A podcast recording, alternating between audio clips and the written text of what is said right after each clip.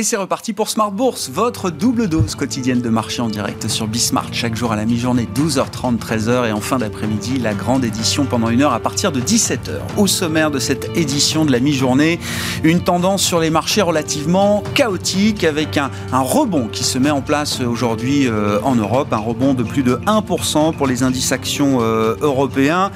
Après euh, trois jours de baisse en Europe, après une séance compliquée hier sur le marché américain qui s'est finalement mieux terminée qu'elle n'avait commencé, puisqu'on a vu quand même un, indice Nasdaq qui a euh, perdu au pire de la séance jusqu'à près de 3% avant de revenir à l'équilibre et de clôturer même symboliquement dans le vert en fin de séance euh, hier. Donc des marchés un peu plus euh, chaotiques qui encaissent le durcissement du discours de la Réserve fédérale américaine. On va suivre la chronique du durcissement de la stratégie de la Fed, évidemment pour cette année 2022, un discours qui a encore beaucoup évolué depuis la dernière réunion qui se tenait les 14 et 15 décembre dernier. On l'a vu bien sûr à travers la publication du compte-rendu de cette réunion, les minutes de la Fed la semaine dernière, qui montrent que après le tapering accéléré, après les premières hausses de taux prévues pour cette année, la Fed est prête à aller encore plus vite et encore plus loin en réduisant son bilan, peut-être dès cette année 2022. Euh, On va dire que c'est un nouvel élément à prendre en compte aujourd'hui pour euh,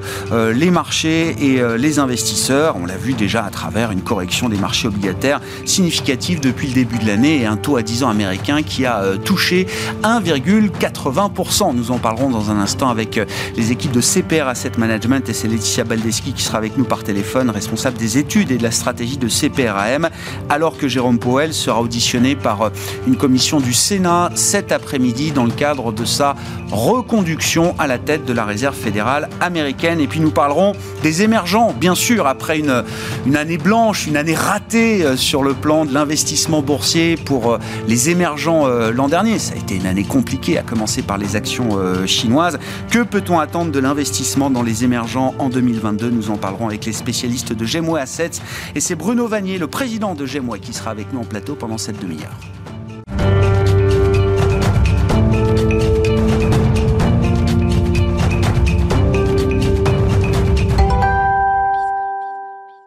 Mais d'abord, cette euh, séance de rebond, un rebond de plus de 1% pour les actions européennes à mi-séance, les infos clés du jour avec Eva Ben Saadi. La bourse de Paris reprend des couleurs ce mardi sous l'effet d'achat à bon compte après que les trois grands indices new-yorkais ont finalement nettement réduit leurs pertes à la clôture. Ce revirement, en plein débat sur le changement d'optique de la Réserve fédérale américaine, pourrait être le reflet d'une approche moins crispée de l'inflation. Le marché attend sur ce point les commentaires de Jérôme Powell, auditionné cet après-midi par le Sénat, et reste dans l'espoir d'avoir un aperçu sur le calendrier des hausses des taux de la Fed. Dans les remarques transmise au sénateur avant son audition par le Sénat, Jérôme Powell indique déjà que la Réserve fédérale fera tout pour empêcher l'inflation de s'enraciner. Les investisseurs sont également focalisés sur la statistique des prix à la consommation aux États-Unis qui sera publiée demain mercredi pas d'indicateur euh, important à attendre aujourd'hui. Les valeurs à suivre, les valeurs technologiques et du luxe au premier plan ce mardi. Capgemini monte aidé par une recommandation d'analystes, Dassault Systèmes en hausse également à la mi-journée. Pour le luxe, Kering, Hermès et LVMH gagnent entre 1,5 et 4% On suit euh, également euh, Airbus aujourd'hui dont les commandes sont en deçà de ces niveaux d'avant-crise. L'avionneur a livré 611 avions et enregistre 507 commandes nettes en 2021, selon son bilan annuel, soit près d'un tiers inférieur à son niveau d'avant Covid-19. Atos, lui, reprend quelques couleurs aujourd'hui après une chute de près de 17% hier. Atos avait en effet annoncé des résultats préliminaires 2021 nettement en dessous des attentes, pourtant déjà révisés en baisse en juillet dernier. Euh, de son côté, Alstom remporte un important contrat pour livrer jusqu'à 200 trains régionaux en Norvège, évalué à plus de 1,8 milliard d'euros. Ce contrat constitue le plus important euh, contrat ferroviaire de l'histoire norvégienne. Plastic Energy et Total Energy annoncent la signature d'un nouvel accord pour promouvoir la technologie du recyclage chimique des plastiques. Plastic Energy construira sa seconde usine de recyclage chimique à Séville pour transformer, via leur procédé breveté, des déchets plastiques en une matière première recyclée. Et enfin, c'en est bientôt fini de Technip FMC à la Bourse de Paris. Le titre est d'ailleurs en forte baisse ce mardi, à l'issue d'un examen approfondi de ses objectifs stratégiques. La parapétrolière a annoncé hier soir qu'elle allait procéder à la radiation volontaire de ses actions d'Euronext Paris. Eva Ben Saadi qui nous accompagne aujourd'hui pour Tendance Mon Ami à 12h30 et 17h dans Smart Bourse sur Bismart.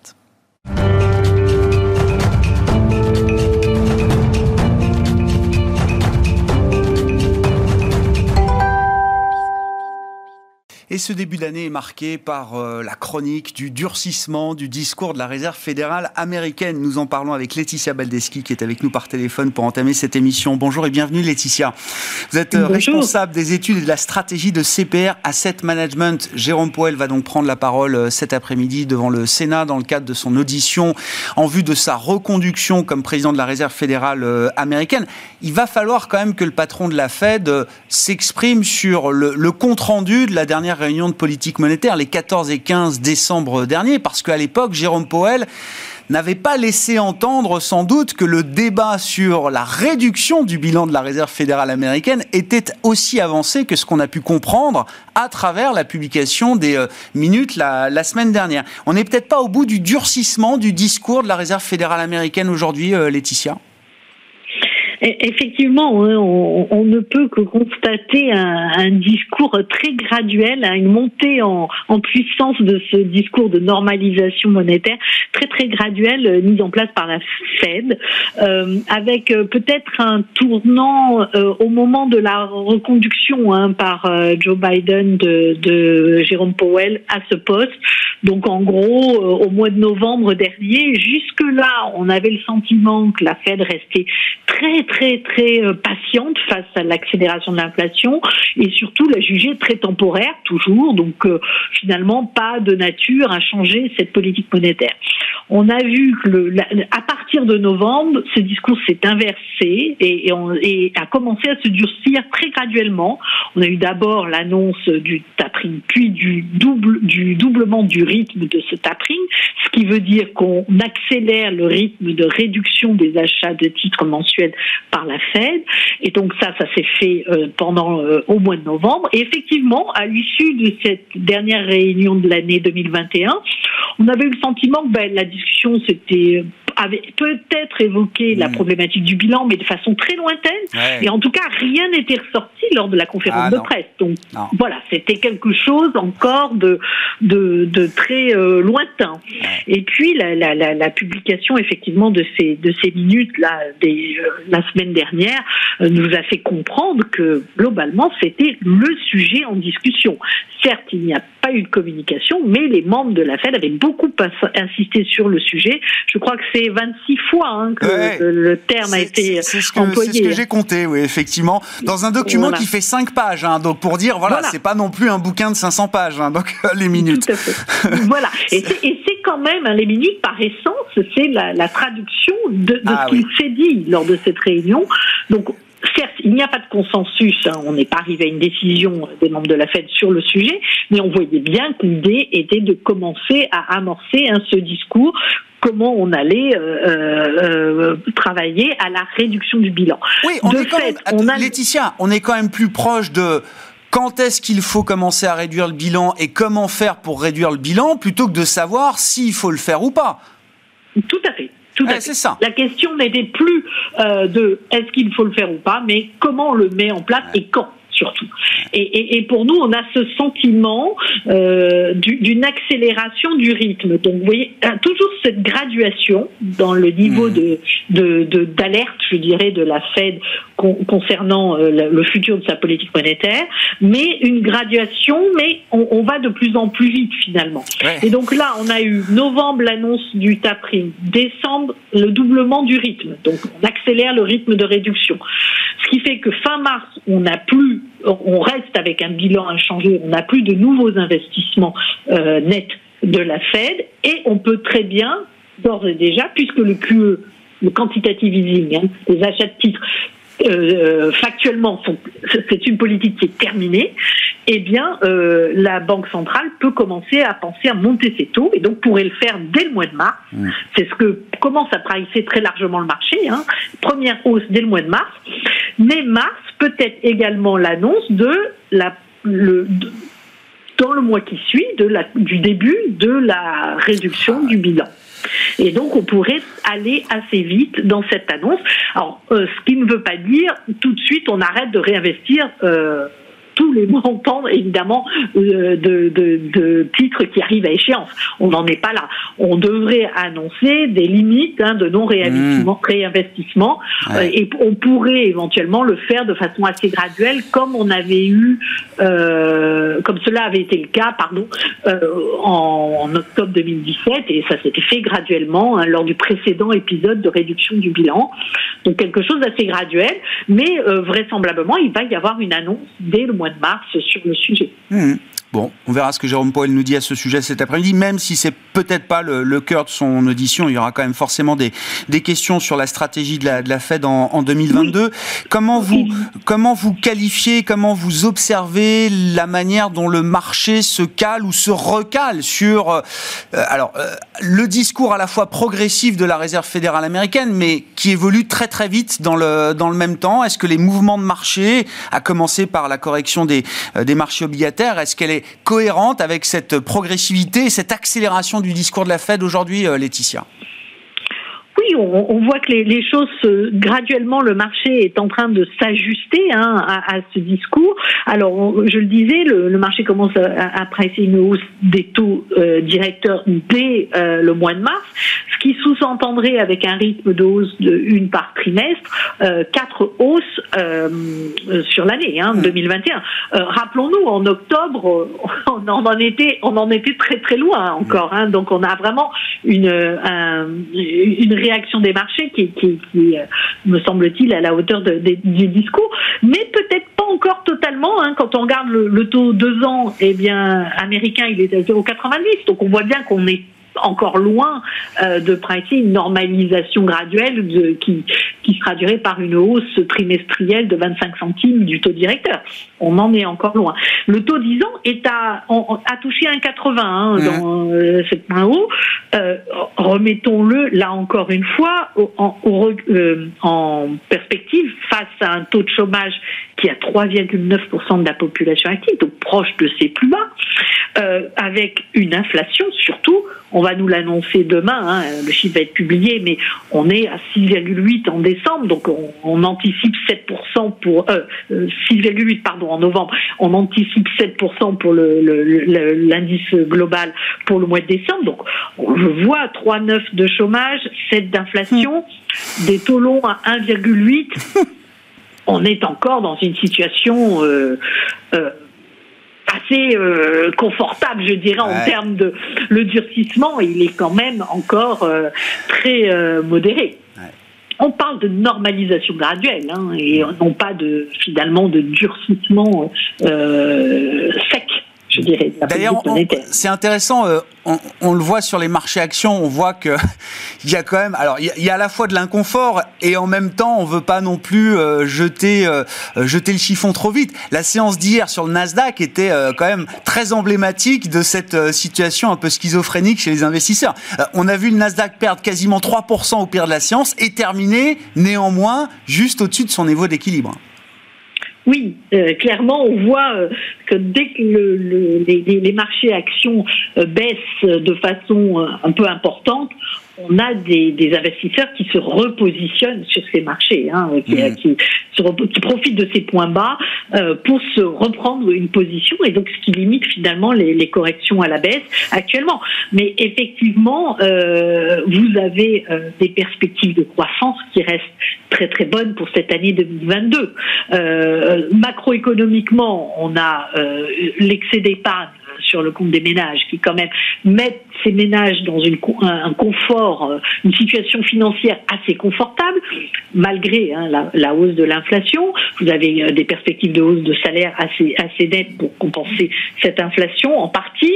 Euh, vous avez des stocks au plus bas, des carnets de commandes qui sont au plus haut pour les entreprises. Donc, forcément, les, investisseurs essaient d'arbitrer hein, entre cette situation macroéconomique forte et une normalisation graduelle de la réserve fédérale.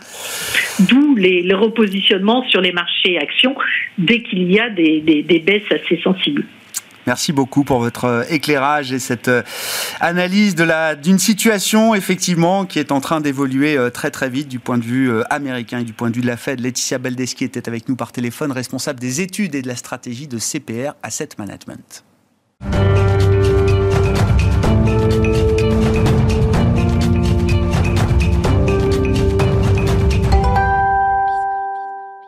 Et de la Fed aux émergents, il n'y a qu'un pas. Et c'est Bruno Vanier qui est à mes côtés en plateau pour euh, évoquer les perspectives d'investissement dans les euh, émergents en 2022. Bonjour Bruno. Bonjour. Ravi de vous retrouver. Vous êtes le président de, de Gemway Assets. Alors, j'allais dire investir dans les actions émergentes en 2022, mais il faudra aussi regarder l'obligataire. Ça fait partie des nouveautés de fin d'année pour euh, la société de gestion que vous présidez, le lancement d'un fonds obligataire qui s'appelle Gembond. On va en parler, mais revenons quand même sur la, la partie marché pour entamer cette discussion Bruno.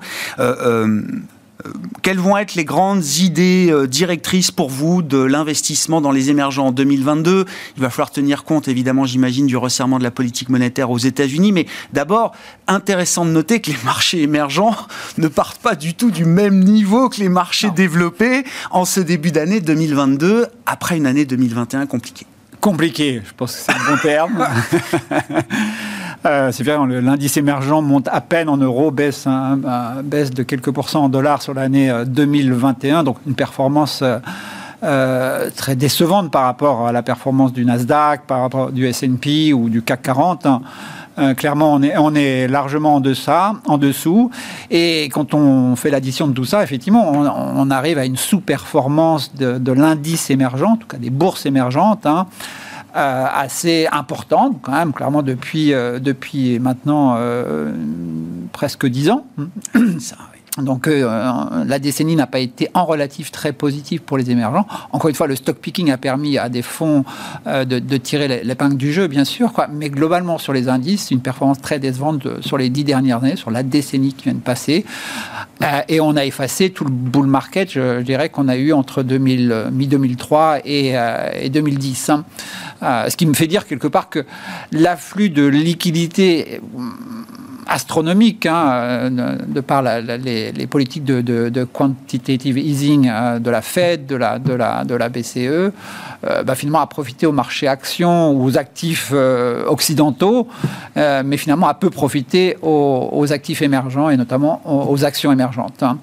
Donc si jamais on a l'inverse qui est en train de se passer, ou les perspectives d'inversion aujourd'hui du, du easing vers le, un, un quantitative tightening, bah, peut-être que finalement les, les marchés émergents ou les actions émergentes seront moins touchés. Quoi. Ah, c'est intéressant ça. Effectivement. Là, là, vous dites quand même, on retrouve des niveaux de prix, de valorisation euh, en mm. absolu et en relatif qui permettent quand même d'entretenir une certaine euh, confiance pour l'investissement émergent en 2022, malgré tout ce qu'on vient de décrire avec Laetitia Qui, je sais pas, qui, qui présage d'une situation peut-être compliquée difficile. sur le plan des conditions financières en dollars. Hein. Bien sûr, toujours difficile de, de bien sûr de, de prévoir tout ça. C'est vrai, à court terme, on voit bien que euh, ça ne le fait pas encore. Clairement que les, actifs émergents sont, aussi attaqués. Euh, euh, un peu moins fort quand même que, l'année dernière, mais quand même depuis le début de l'année, on, est à zéro quasiment. Quoi. Des, titres, je dirais des, titres de, croissance qui sont affectés un peu de la même manière que ce qu'on voit, ce qui se passe aux États-Unis ou en Europe. Hein. Et, les banques qui, sont, qui tirent leur épingle du jeu depuis, depuis le début de l'année. Donc il y a une sorte de rotation vers les, vers les actifs les plus value, plus cycliques, assez classiques. Hein. Alors que pour certaines euh, régions, euh, en fait, on est dans un environnement monétaire qui, qui, est complètement différent, quoi, hein. euh, notamment pour la Chine, où on s'attend plutôt à une, je dirais, un assouplissement monétaire qui pourrait aller s'accentuant au, fil, au fil des mois. Et donc clairement une, situation presque à l'inverse de ce qu'on peut avoir sur les, marchés développés, quand bien même les investisseurs globaux euh, et ceux qui investissent dans les pays émergents sont un peu inquiets du, euh, du quantitative tightening. Disons, en, se rappelant ce qui s'est passé dans, les, dans, en, 2012, 2013, 2014, où, où on a eu quand même une, correction sensible sur les, sur, les, sur les actions et sur les devises à l'époque. Hein. Hmm. Quelles sont les, grandes idées euh, thématiques euh, en matière d'investissement que vous défendez pour 2022 Il y aura un peu de politique aussi dans des grands émergents tout au long de l'année avec des élections en Inde, au Brésil et puis un, congrès majeur évidemment en Chine au mois de novembre. Et puis, ben, il y a aussi la thématique matière première, énergie. On sait que beaucoup de pays, alors ou produisent ou sont consommateurs de ces, matières premières. Donc, euh, est-ce que là aussi, ce sont des intersections quand on est investisseur euh, action émergente, en l'occurrence, euh, Bruno, qui, vous semblent intéressantes? Bien sûr, bien sûr. Et n'oublions pas aussi le, la Covid, hein, malheureusement. Oui. on est toujours un peu dans cette problématique. Hein. L'Omicron est en train de se développer massivement dans les pays émergents. Alors, avec les mêmes, je dirais, les mêmes caractéristiques qu'on a ici, hein. beaucoup, de, beaucoup de, de cas, mais, mais peu de euh, peu de, de, cas graves, en tout cas. Donc ça, donc ça, c'est plutôt la, la, bonne nouvelle. Mais on est clairement, on est encore en, hausse forte. On va avoir des chiffres euh, qui seront larges, qui dépasseront largement les, les plus hauts qu'on a, qu'on a pu connaître, notamment en Inde, par exemple, où on a eu des, un nombre de cas très important. Donc on est dans cette problématique avec euh, notamment un pays le plus important, la Chine, qui a une, politique encore aujourd'hui, en tout cas officielle, de zéro Covid. Mm. Alors zéro Covid, quel que soit le Covid, j'ai envie de dire quoi. Hein. S'il est s'il est dangereux ou, moins, euh, est-ce qu'ils vont euh, infléchir cette politique Ce sera quand même un, point très important à, suivre. Aujourd'hui, euh, on n'a pas de raison de le penser, hein, parce qu'on a quand même les Jeux Olympiques d'hiver qui arrivent, qui arrivent dans, quelques semaines à, à Pékin. Très peu probable qu'ils changent cette politique. Il y a effectivement, comme vous le disiez tout à l'heure, la grande réunion en octobre prochain euh, Xi Jinping veut montrer que sa politique euh, sanitaire mm. a, donné des résultats très positifs, en tout cas, et c'est un peu le cas quand même. Oui. en termes de. zéro cas, Voilà. Euh, et, donc, au prix peut-être d'un ralentissement piloté. donc, on va voir en Chine cette année, clairement, l'effet négatif, peut-être du, du, du, du, resserrement monétaire, fiscal, réglementaire de l'année dernière, qui nous a polluer, bien sûr, les, euh, les investissements. Euh, on va bien sûr moins parler de, ce, de, de, ce resserrement, surtout au niveau réglementaire.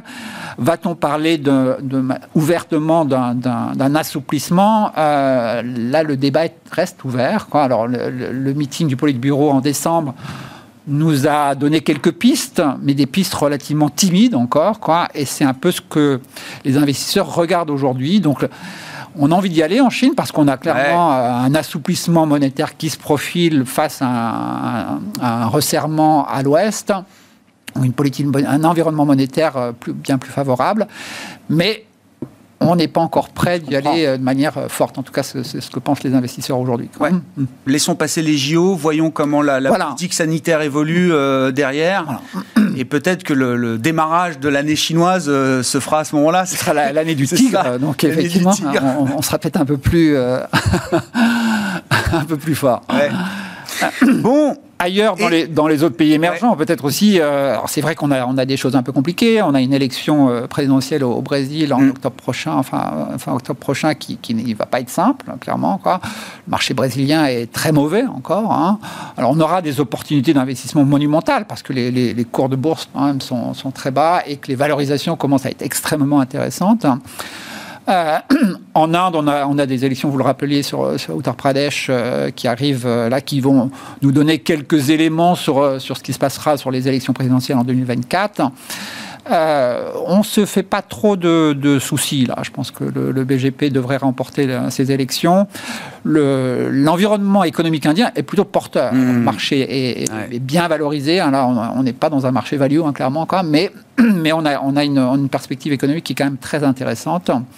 Euh, donc un marché toujours, euh, j'ai envie dire, à, favoriser dans les portefeuilles. L'aspect technologique aussi, Corée et Taïwan sont, euh, sont, sont, bien sûr euh, présents. On, voit plutôt une, une, reprise des prix du liram à, à court terme, donc c'est plutôt positif pour les titres comme, comme Hynix, comme Samsung en, Corée. Euh, TSMC à Taïwan a, sorti encore des chiffres. Hmm très très positif sur le, stratosphérique sur le, sur le mois de, décembre. Ils pensent qu'ils vont investir plus de 30 milliards de dollars en, en, 2022. Donc vraiment une société qui devient un leader incontesté au niveau mondial. On a, on a encore ces titres quand même. Et, et la valorisation reste encore relativement attractive. L'Internet chinois, quand même là où il fallait pas être l'année dernière, j'ai envie de dire. Euh, est au niveau à, des niveaux de valorisation intéressants aujourd'hui. Hmm. Donc il y a des opportunités. Euh, les investisseurs ont un peu de, réticence à y aller du fait des performances décevantes de l'année dernière, c'est assez classique finalement. Euh, attendons le premier trimestre, peut-être la sortie ou, un peu plus de visibilité sur les taux américains. Historiquement, quand on commence à voir euh, la hausse des taux, les marchés actions se, comportent plutôt bien. C'est la perspective des, du, resserrement, des hausses de taux qui fait peur au marché. Une fois que ça arrive, c'est... Il y a un soulagement. Il y a un soulagement, comme souvent.